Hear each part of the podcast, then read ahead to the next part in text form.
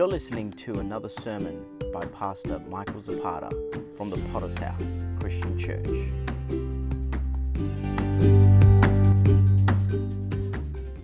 This evening, praise God. Hallelujah. If you brought your Bibles uh, uh, this evening, let's turn to the book of Acts, the book of Acts, uh, uh chapter 2. We're going to be reading from verse 46 and 47 out of the book of Acts, chapter 2. Uh, now, it looks as though after the uh, new uh, uh restrictions have been put in, uh, uh, it is Scott Morrison and all those that are in power have now brought in. looks as though we're still going to be indoors for another few months.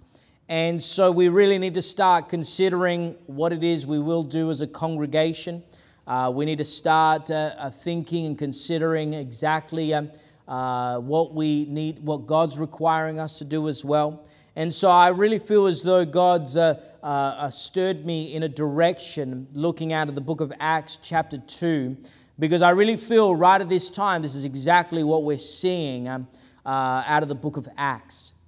Uh, a sermon I've entitled House to House, and you can read along with me Acts chapter 2, verse 46 and 47. the Bible says these words. So, continuing daily with one accord in the temple and breaking bread from house to house, they ate food with gladness and simplicity of heart, praising God, having favor with all the men. And the Lord added to the church daily those who were being saved. Praise God. House to house. Let's look firstly and focus at continuing daily. Now, life has a way of no doubt racing ahead of us and making us feel as though we've been left behind. You can go from being a young, vibrant uh, uh, man to all of a sudden feeling as old and out of style uh, as uh, if you were, you were from uh, the 30s. And it doesn't take much. In fact, any parent would recognize it do- doesn't take very long for your children to look at you with those little eyes and, and, and just with a confused uh, look on their face saying, What are you doing? You're so uh, out of touch. You really have missed it. Makes you feel as though, or you recognize right there, time has sped past.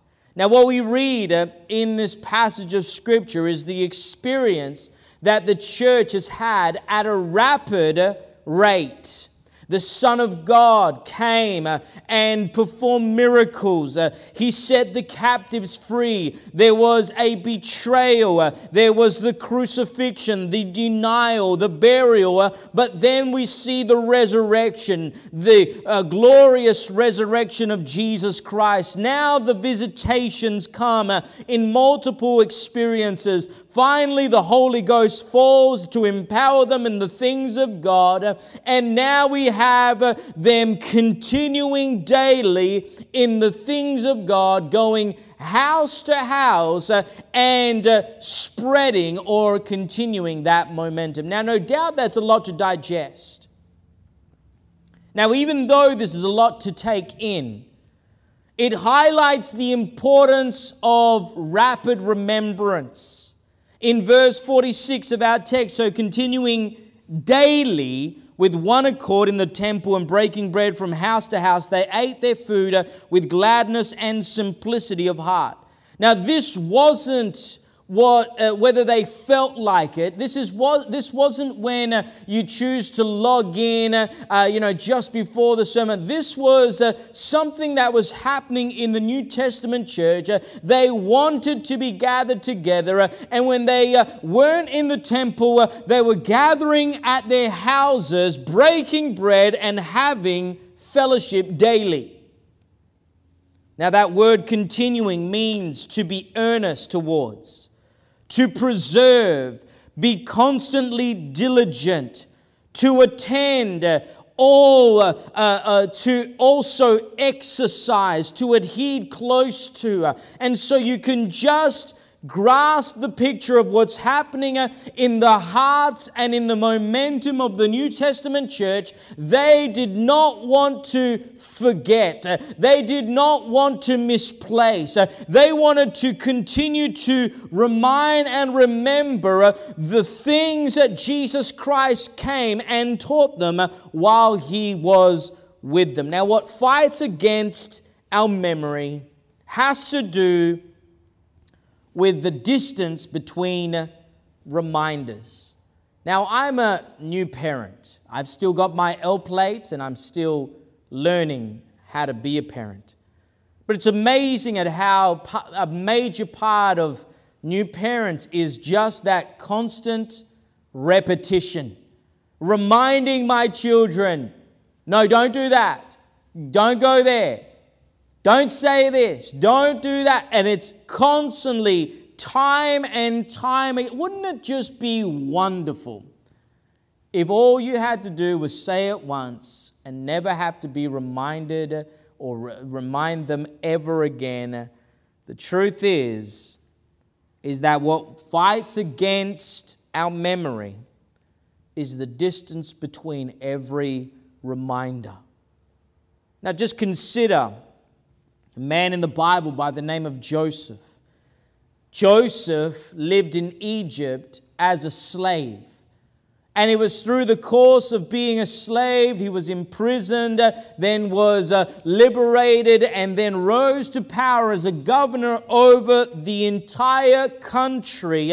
No doubt establishing him and his family uh, as creditable people in Egypt, uh, but only a short period of time goes past. And in Exodus chapter 1, verse 8, the Bible says, There arose a new king over Egypt, uh, and he did not know Joseph. Immediately, all that Joseph had done from sparing them from the famines, uh, helping them uh, during the times of plenty, uh, all the righteous decisions that he made just went out the window, and Joseph's investment in Egypt was forgotten. As a result, that triggered a mass killing that we saw earlier this morning of the Hebrew children. But isn't it amazing at how by not being reminded.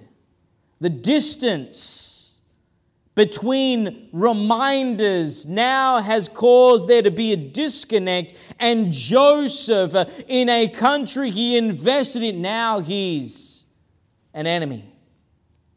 See, it's in the continuing daily that we see the church began to secure the memories of what Jesus had done for them and no doubt spoke into their futures in verse 46 of our text. So, continuing daily with one accord in the temple, breaking bread from house to house, they ate their food with gladness and simplicity of heart. That word one accord means they were of the same mind, they were completed, they were in wholeness, they were uh, moving in the same direction. And as a result, uh, they were reminding each other. You remember when Jesus said that?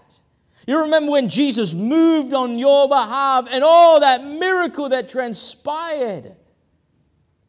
No doubt would have kept the fellowships going hour after hour after hour after hour daily. Let me ask you this, morning, this evening when was the last time you were reminded of what Jesus did for your life? See, this is why every Christian needs to continue to share their testimony. Irregardless if it was in 1805 uh, that you got saved and a visitation happened from heaven. Listen, you need to speak that out. You need to share that testimony because it'll remind you of what Jesus did and how he got a hold of your heart. It's continuing daily. So I want to look, secondly, this evening at our house because they say that living the Australian dream is the ability to own your own house, work at a high paying job, uh, and be free to go at your own pace uh, to do things like fishing or go on uh, overseas trips whenever you desire. This becomes the great Australian dream. You work hard, you play hard. Yet, what we find that instead of Australians being liberated and free now that they've worked harder. They've got all these wonderful little things that they've accumulated. Instead of feeling as though they are living the Australian dream, uh, they have made purchases uh, on high interest. Uh, they've bought so much that they actually don't need. And as a result, overloaded and burdened themselves with debt that instead of living a dream, they're living in a nightmare. Forever having bills piling up, creditors calling, hey, listen, you need to pay, you haven't, there's an interest rate, there's a penalty for lateness. How tragic that is. Now, what we have to understand is that when the Bible speaks about houses, it speaks profoundly about the significance of uh, significance uh, uh, in that in regards to the people of that house. See, back in biblical times, every house was uh, a place where uh, an entire family would live. It's the exact opposite of the houses that we live in today. In fact, today's houses, if you were to invite a guest over, there would be rooms that you would show your guest to, and there would be rooms that you would keep your guests out of. You can say amen or oh me, right? Rooms that you prepared, and look at this. Look at the decor, the pillows. Oh, the colors. Dazzling, right? Never mind. Hey, listen, what's in that room there? No, no, no, don't, don't go in there. No, no, no, stay out there. Uh, uh, listen, uh, I haven't had time. Uh, and you begin to, you know, you've grabbed everything and just thrown it in there. But see, in biblical times, houses weren't like that. It was an open plan layout. In other words, it would consist of being basically a square stone house with mainly just one room. This would be the living, lounging, and dining room all in one. In fact, in the night, they would just roll out their sleeping kind of uh, bags and sleep there as a family. And so consider exactly what is going on here. The church is going house to house, and there is no time to kind of let's quickly make sure we hide that and throw everything into that room or into that corner. You can't do that. This is me. When you are visiting my house, you're getting a invitation into my life. But see, the attitude of the church was nothing was hidden. Nothing was kept from one another, and that's what gave them their oneness, the like mindedness. They were in one accord.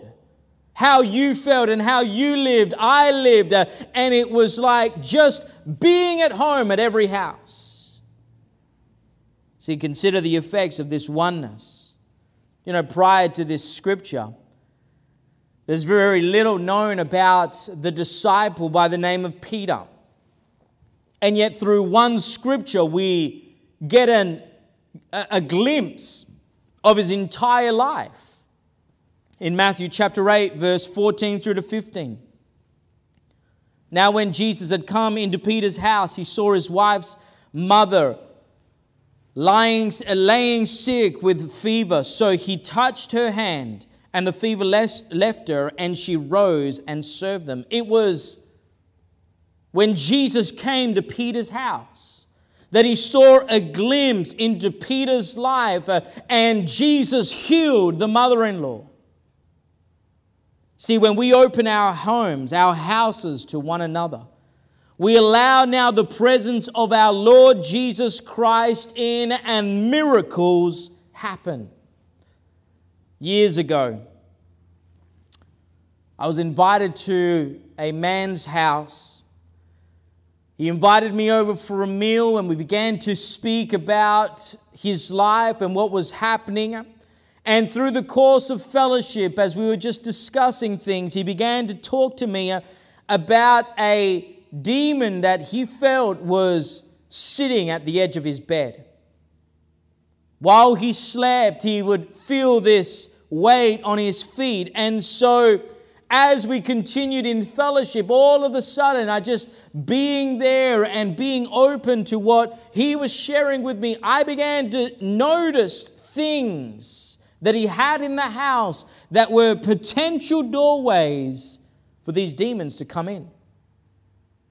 I managed to be able to show him these things, and we prayed and we rebuked, and that demon never came back again. See, this came through a fellowship. This came through a gathering at someone's house and said, Hey, why don't you come over? And a miracle transpired.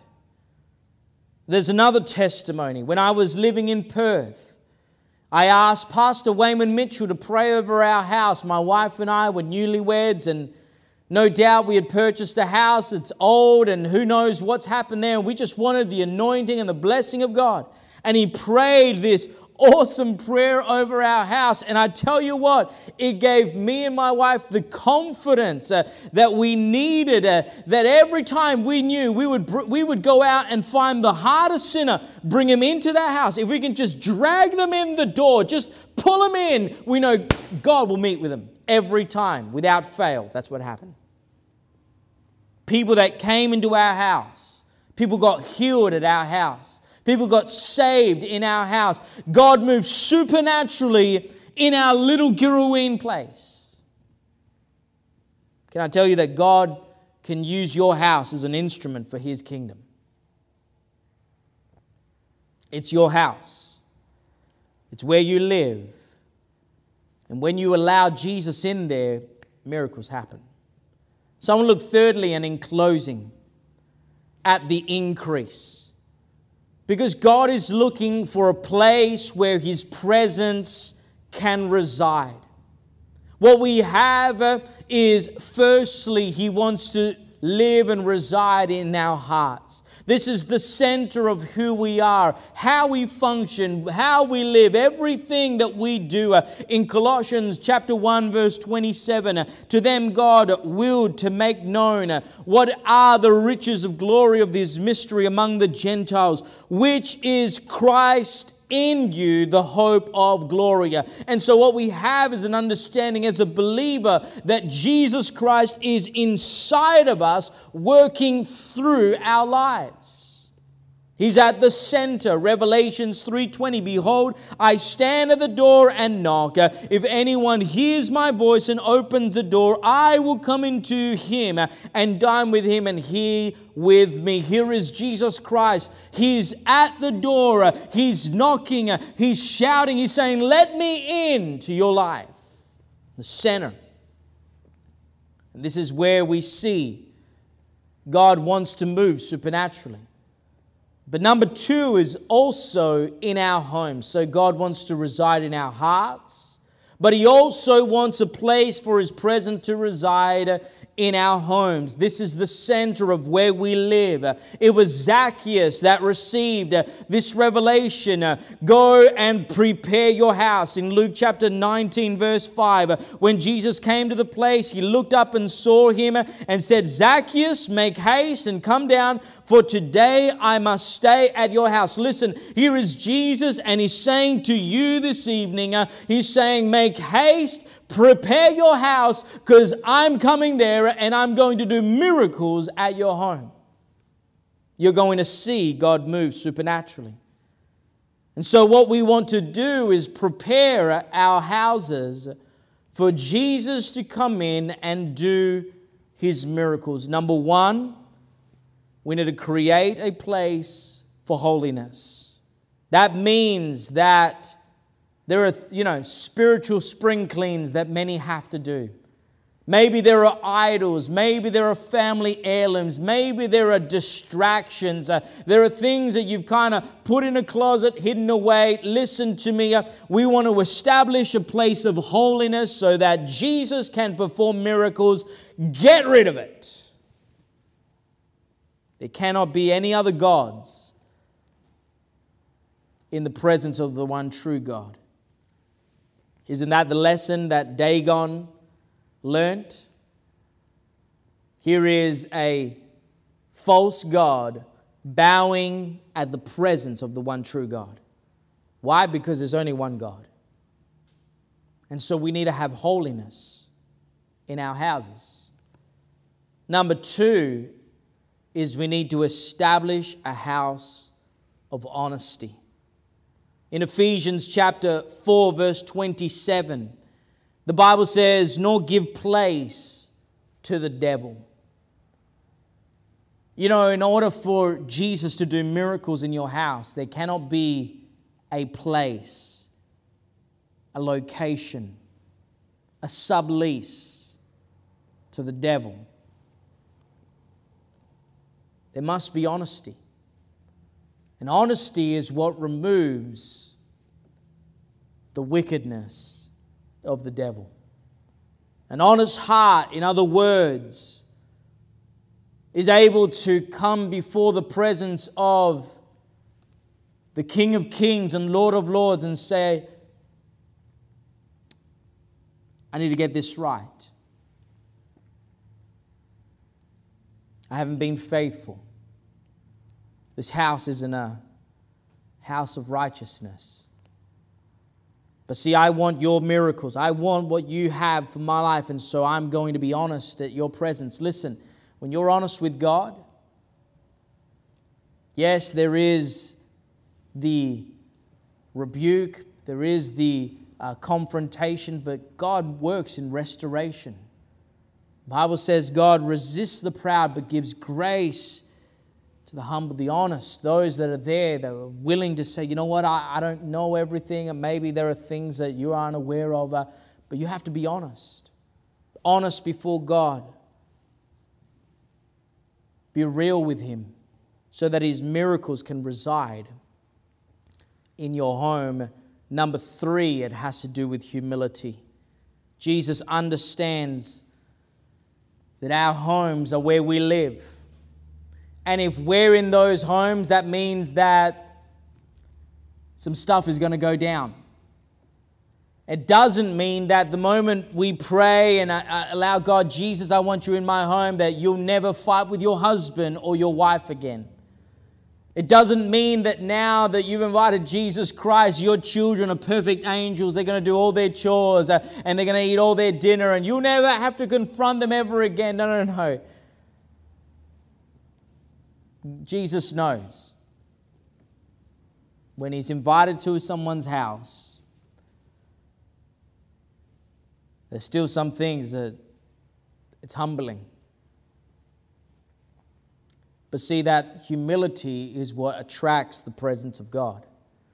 That humility is what helps you to see His miracles be performed in your life. Someone to just walk around and go, you know what, I don't care about that, or well, you know, you just have to accept me as I am. Listen, that that repels what God's trying to do, but it is humility that Jesus Christ is drawn to. See, it's this strategy that God's people had, uh, were given uh, as a result favor with the people around them.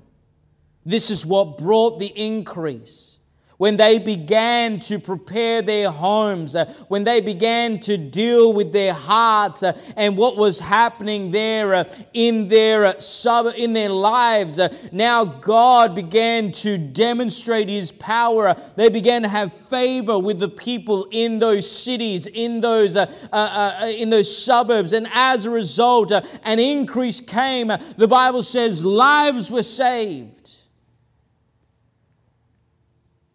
Could you imagine inviting the neighbors from your street to your house for a church service?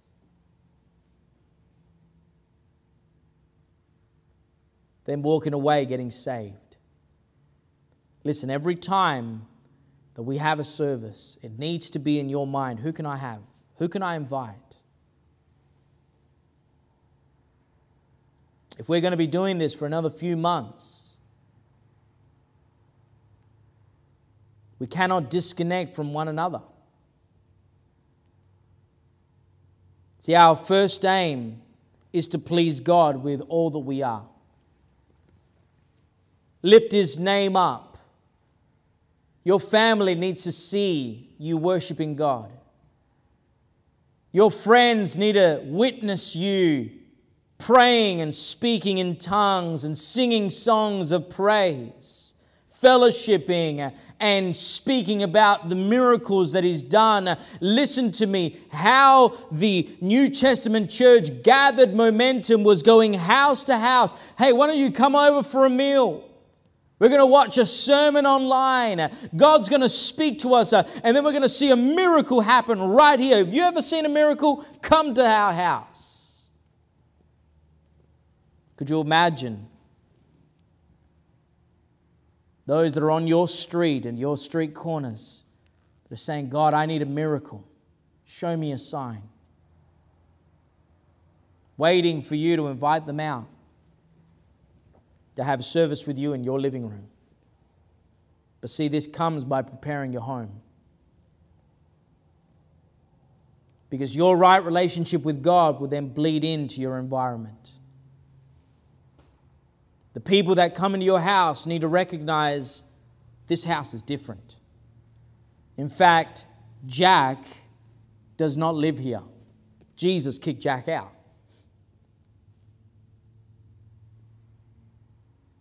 That's what brings the increase. That's what transforms a suburb, a nation. That's what transformed the world. And that's what's going to continue the revival that we want to see after these unsettling times finally finish. I want to close with this story of Smith Wigglesworth. Smith Wigglesworth was a powerful preacher of his time. And in this one uh, conversation that he had with Dr. Lester Sumrall, Dr. Lester, he goes to Smith Wigglesworth's house uh, to uh, uh, have an interview with him and discuss a few things. And so while he's there, he finally gets to his door. And upon opening the door, he said, Here I am, Brother uh, Wigglesworth. Wigglesworth did not respond, but just glared at me and said, What's under your arm? I said, I have an umbrella under this one and the morning paper under the other. He said, Throw it away. You can't come in here with it. I don't permit those lies into my house. Hitler and Mussolini will soon be in hell where they belong. In my house, there's only truth, and that paper is nothing but lies, so leave it outside. Hastily thrusted the paper into the bushes beside the door, said, Yes, sir, yes, sir. And he went in and had fellowship with Smith Wigglesworth. See, Smith Wigglesworth understood the power of his home, where he lives, where he resides. He knows that if Jesus is truth, there is no room for lies. And therefore, I want nothing but truth in this, uh, and no lie is going to be let in through those doors. See, when you and I understand the importance of why God has given us a house, then we begin to see God move through our hearts, into our homes, into the lives of those around us. See, I want to encourage us. We still have a couple more months ahead of us in quarantine. They're saying that July will be the time where we'll be able to finally gather again um, in our sanctuary. But see, we need to use this to our advantage. We need to be people that are still proactive, willing to invite uh, the church members, people from our congregation into our homes. Maybe you can, because right now we could probably, uh, uh, as of next week, we can have up to 10 people in our homes. Maybe you could prepare your house in the coming uh, uh, uh days uh, for next week so that you could have a family over and have church with them together. You can prepare your home and invite maybe a neighbor over for a meal and tell them, hey, we're going to have church directly after. Would you like to come and worship with us? Be bold, believe, Because the Bible says that they increased with favor with man. And people were saved daily. And this happened as they went house to house. I really believe God wants to use this time. And He can use your life instrumentally for the advancement of His kingdom. Let's believe for this scripture to come to pass in our time here in the Gold Coast. Praise God. Why don't we quickly bow our heads? Let's close our eyes. We want to have a time of prayer, ask God to minister this evening. Maybe you're watching online and you recognize, you know what, I'm not saved. I'm not a Christian. I am backslidden in my heart and I need to repent of my sin. Listen, you're watching this evening not by accident, but because God has a word for you. The time is now to repent and uh, turn from your wickedness and invite Jesus Christ into your life. Beloved, I'm here to let you know that hell is a real place. But see, God loves you so much, He's not willing for you to perish but have everlasting life. He wants you to make heaven your home. And by praying a prayer, the Bible says you believe with your heart and you speak. This is how we are saved. Through your confession that Jesus Christ is your Lord and Savior, and that His sacrifice on the cross is the sacrifice for your sins and my sins. By accepting that, a miracle transpires in your life. You're set free, you're delivered, you're saved. And if you were to die, you would make heaven your home. And if you're here this evening, you're watching, you don't know where you will go if you were to die, I want to let you know that through praying a prayer tonight, you can have the assurance that your name would be written in the Lamb's book of life, that heaven will be your home. And so, while every head's bowed right now in the presence of God in your living room, turning off every distraction around you, if you want to pray, there is a button that you can hit right now. A button that signifies an uplifted hand. Say, Pray for me. I want Jesus Christ. I want to be saved. I want to make heaven my home. And if that's you this evening, I want you to hit that button right now. We'll have someone contact you, lead you through a sinner's prayer. Amen. Then, changing the order of the service, want to give an opportunity right now for us as believers of Jesus Christ. I want to encourage you, house to house is your house ready to be used for a miracle from Jesus Christ? You know, there are people that are around you right now that your, God's bringing into your mind. You could invite, you could have them over for a meal, uh, uh, for a time of worship. You just let them know. You don't have to, uh, uh you know, uh, uh, you don't have to lie to them. You just let them know, hey, we're having church on Sunday. Why don't you come to our house? God can speak to you, do a miracle. Have you ever seen a miracle? Jesus Christ wants to show you one, and you invite him out and see what God does. I want to encourage you during these times. We've got to stay connected. We've got to continue to fellowship. And as these restrictions are lightened and they're lifted, uh, we want to continue until that day comes when we're joined back together in this sanctuary. We want to still continue in fellowship. But would you be willing to prepare your home so that God can do a miracle in that house? Praise God. Hallelujah. Why don't we just quickly seal off in a word of prayer? Father God, we're so thankful once again for your word. I'm asking you, Lord Jesus, to strengthen us, Lord, to speak to us. Open our hearts for your direction to be made real in our lives. Lord, we cling to your cross and we're so thankful for all that you've done for us. I'm asking you, Lord, uh, that these words that you've speaken, spoken to us that would uh, resonate in our hearts, Lord, transform us from the inside out. Make us the instruments uh, that you want us to be uh, for your kingdom purposes and pl- plans. I pray, Lord Jesus, help us, uh, uh, keep us safe during these times, bring us back safely again online. we pray this in your heavenly name. amen and amen. Praise God. Thank you so much for tuning in. I appreciate you. My wife and I, uh, we desperately miss uh, uh, being in contact with you and seeing you uh, uh, here in the sanctuary. But uh, I do trust and believe that our leaders are making the right decisions. let's continue to uplift them during this time um, and believe that we'll be able to meet once again uh, at the right time um, to glorify Him. But till that day comes, uh, let's continue to meet online. I encourage you to invite people out to your house, have fellowship, um, uh, and believe for God to use these times for His glory so that we can have an increase. Hallelujah. Praise God. God bless you. Thank you once again. And until I see you online, amen.